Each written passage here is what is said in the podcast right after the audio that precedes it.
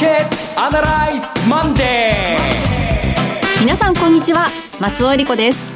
マーケットアナライズマンデーをお送りします。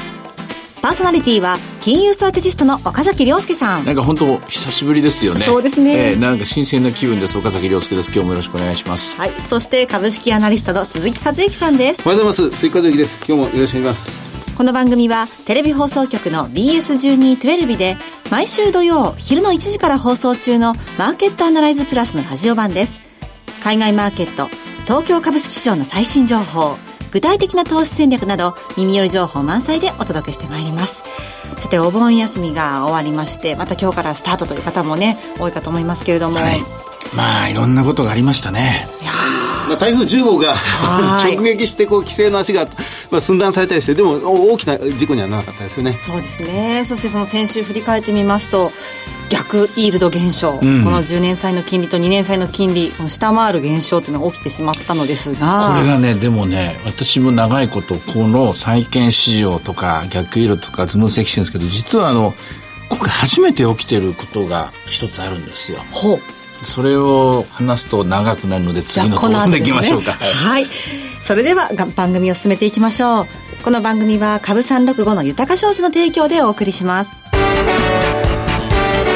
今週のストラテジー。このコーナーでは今週の展望についてお話しいただきます。逆イールド現象、にねんとじゅうねんの金利、にねんの金利よりもじゅうねんの金利が下回りました。ダウがはっぴゃくドル下がりました。はちがつじゅうよっか、先週の話だったと思うんですが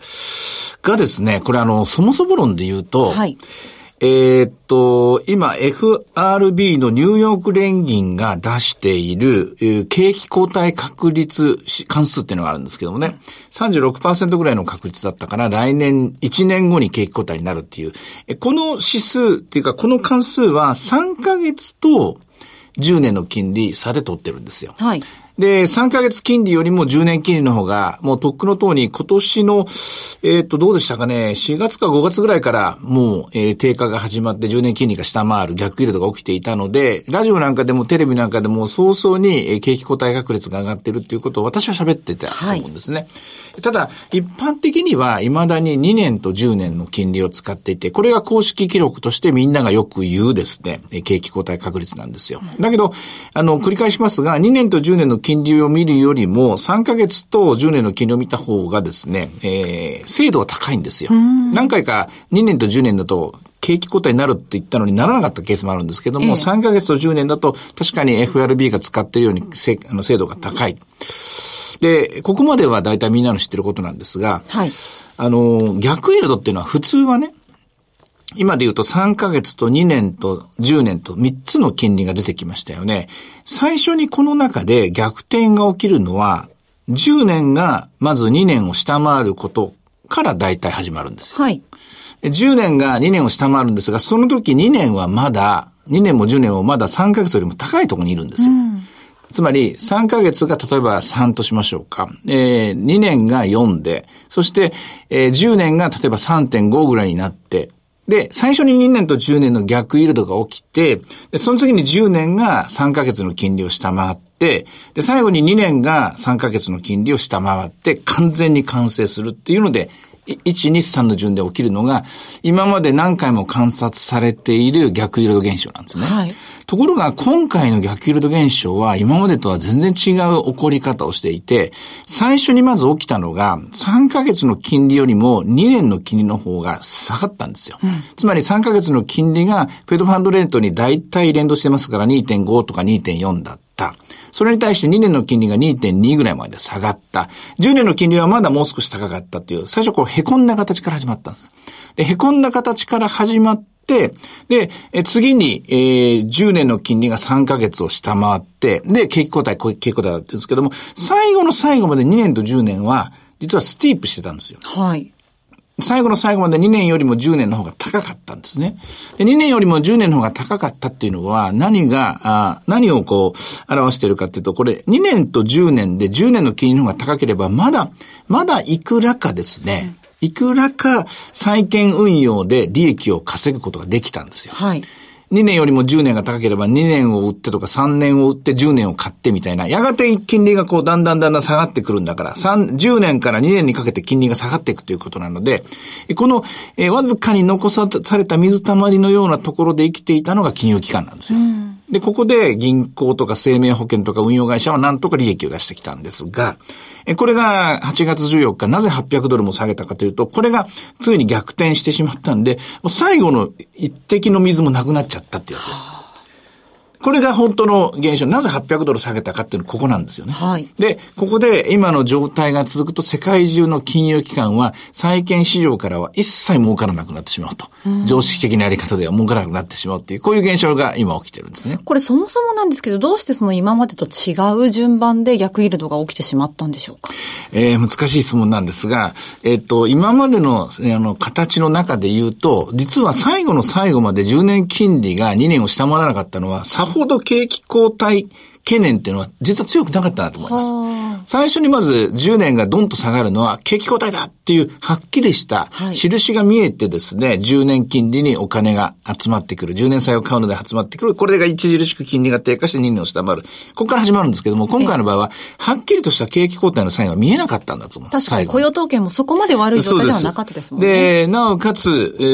ー、まあ普通の場合ですね、えーとどういうんですかね。何かこう、例えば消費が悪くなったとか、例えばそうですね、金利を締めすぎたでもいいんですけれども、なんか大きなビジネスがひっくりひっくり返ったとかっていうはっきりしたものがあって、そこからひっくりこうひっくり返っていくんですけれども、今回の場合は漠然と景気景気拡大の時間が長すぎる、うん、早じゅうねんが過ぎた、そろそろ危ないぞとかですね、あるいはフェドファンドレートが高すぎる、さして高くもないんですけども、今じゃさあの上げすぎるの高すぎるだろうっていう話とか、もう一個言うと、今度景気後退になった時に打つ手がないっていうのもみんな知ってるので、打つ手がないのが怖くて景気後退が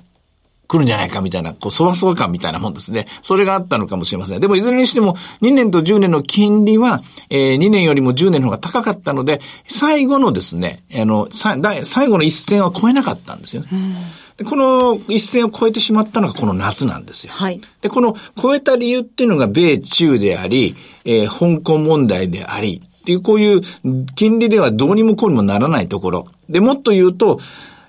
小売り売り上げた統計が良かったとか、景気後退は悪くな、来てないよと、景気は悪くなってないよというにもかかわらず、もう いってんご までじゅうねん下がっちゃったんですよね。じゃあ本当に景気が悪くなったらどうするのっていう話が一つと、で、これ景気が悪くないのにこの、こんな金利が下がるのはなぜなのと。えー、ヨーロッパのせいなの、日本のせいなのと、一体犯人はどこにいる、いるのっていうことで、もう一回犯人を探す、探し直さなきゃいけないんですよ。で、さらにもう一つ言うと、ここさんしゅうかんぐらいアメリカの金利は下がり続けてるんですね。さんしゅうかんぐらいっていうのはしちがつさんじゅういちにちの利下げ以降。はい。利下げ以降金利が下がり続けて、下がり続けてるのにもかかわらず、アメリカのボラテリティは上がり続けてるんですよ。じわじわじわじわ。これも見たことない世界なんですよ。はい。例えばにせんじゅうにねん頃の世界を言うと、これはリーマンショックからさんねんごの世界ですけども、今と大体同じような金利水準 いってんご とか最低で いってんさんパーセントちょっとまでいってるんですけどね。これと同じ時っていうのはもう株下がらなかったんですよね。もうこれ以上金利下がりませんよっていう、もう本当歴史的な大底まで下がったんで、もうここまでいったら金利も下がらないし、ボラテリティも、えー、ボラテリティはこう下がる一方だみたいな感じなんですけど、あの時とちょっと違う環境で、金利はここまで下がってるのに株がまだ上がらないでしょ。で、金で株が上がらない上にボラテリティが上がってるじゃないですか。すっげえ怖がってるんですよね、みんな。はい。すごい怖がってる。で、この怖がってる緊張状態が一体いつまで続くのか。えー、まあ喋りながら考えてるんですけどね。で、例えばこれだけ金利が下がってさんじゅうねんの金利も さんパーセント 切ってくるような状況になってくるとですね、えー、にパーセント 切ってくるんだっけわかんなくなっちゃったけども、住宅ローン金利が下がりますから、例えば家がこれから売れるのかという話ですね。で、なる、そうなってくると良かった良かったになると思うし、こんな金利下がってくるんだから、一番喜んでるのはトランプ大統領かもしれないです。なぜかというと、これで財政赤字怖くないぞと。えー、どんどんどんどん債券発行すればいいぞって言うんですけども、ただ、こんだけ金利が下がったのに景気が良くならないっていうのはまさしくにじゅうねんまえの日本なんですよ。はあ。はい。こうなっちゃうとにじゅうねんまえの日本にアメリカまでも入ったのかということになると、はい、これはちょっとやそっとだとこのぬかるめみたいなところからは出れないかもしれないっていう恐怖ですね。えー、専門用語で言うと流動性の罠という言葉になりますけれども、あの、リクイディティのトラップに入ってしまったのかもしれない。まあ、いっかげつやそこらでですね、そう、もうダメだというのは、ちょっとまあ、なんとも悔しいんですけども、えこの間も話した通り、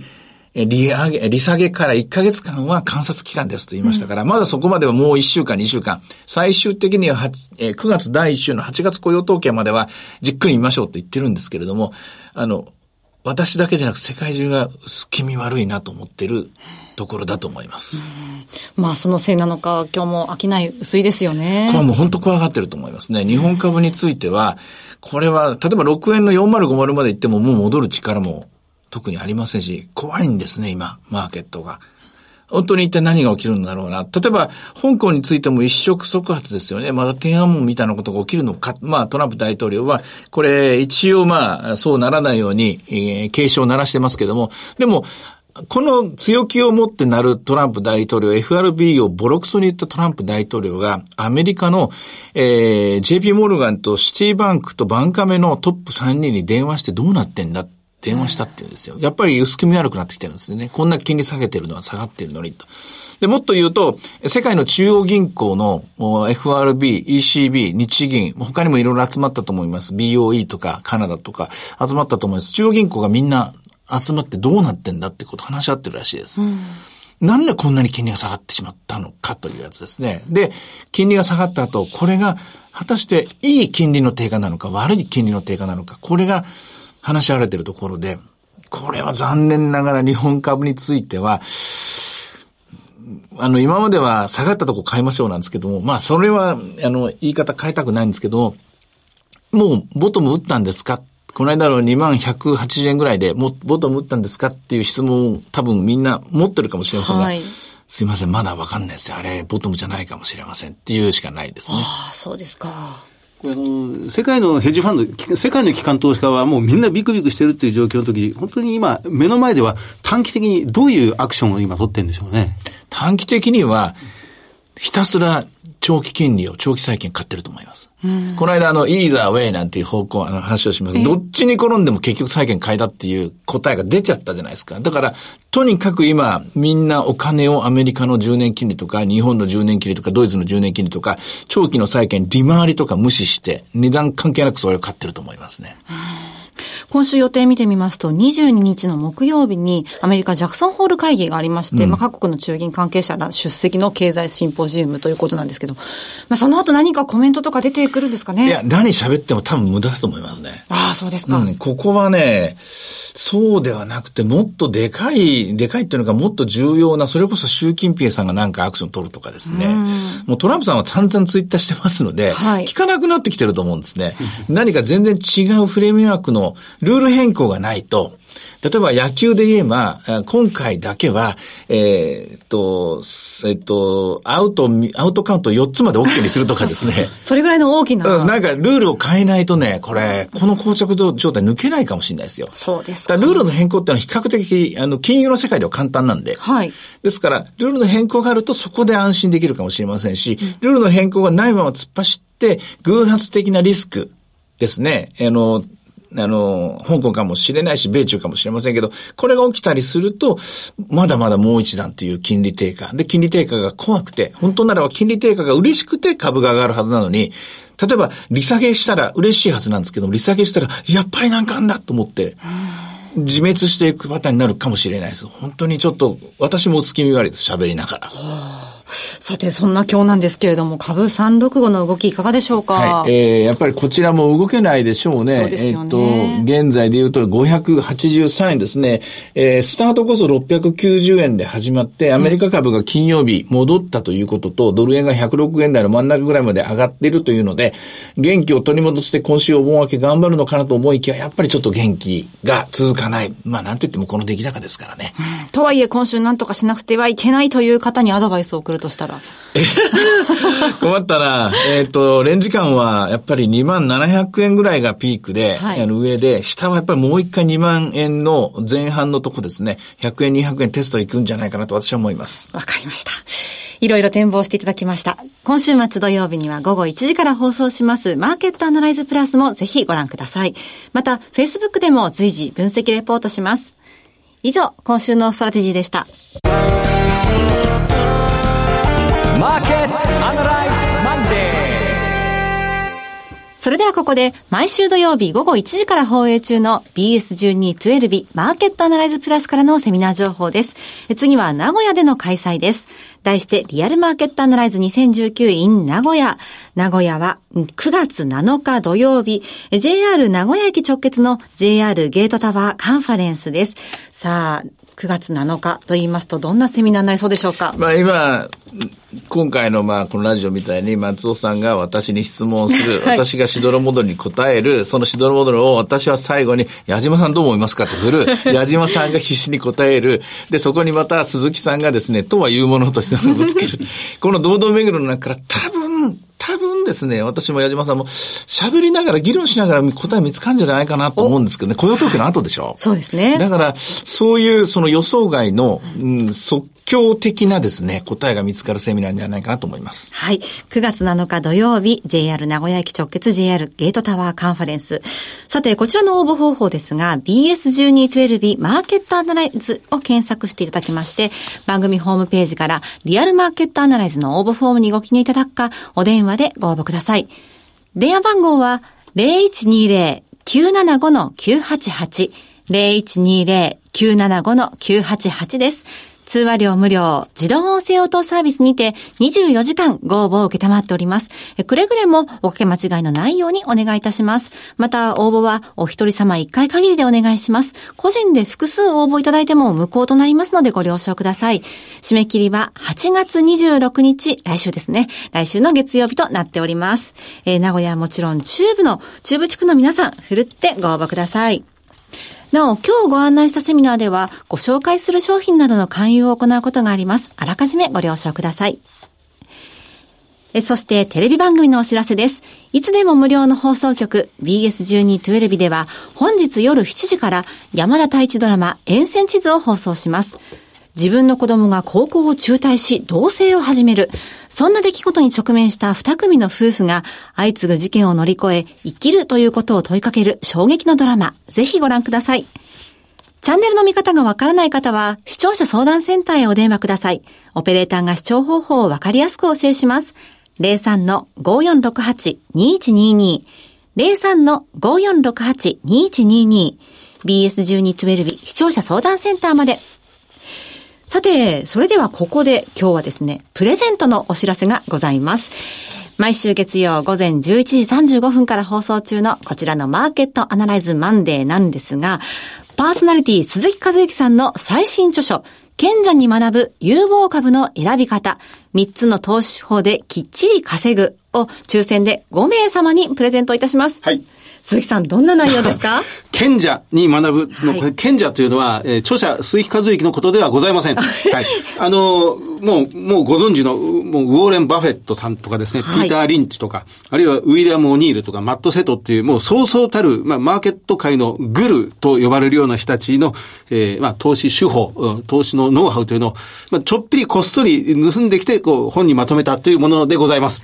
えー、ですから、こう、これはもう、もうお墨付きです。はい。はい、えー、こちらの素敵な本をですね、えー、今回マーケットアナライズマンデーの感想をお送りいただいた方の中から抽選でごめいさまに鈴木さんの直筆のサイン入りでプレゼントいたします。ご応募はインターネット限定です。ラジオ日経ウェブサイトトップページからアクセスしてください。締め切りはくがつふつかです。皆さんからたくさんのご感想、ご意見、ご要望などお待ちしております。以上、鈴木さんの直筆サイン入り最新著書プレゼントのお知らせでした。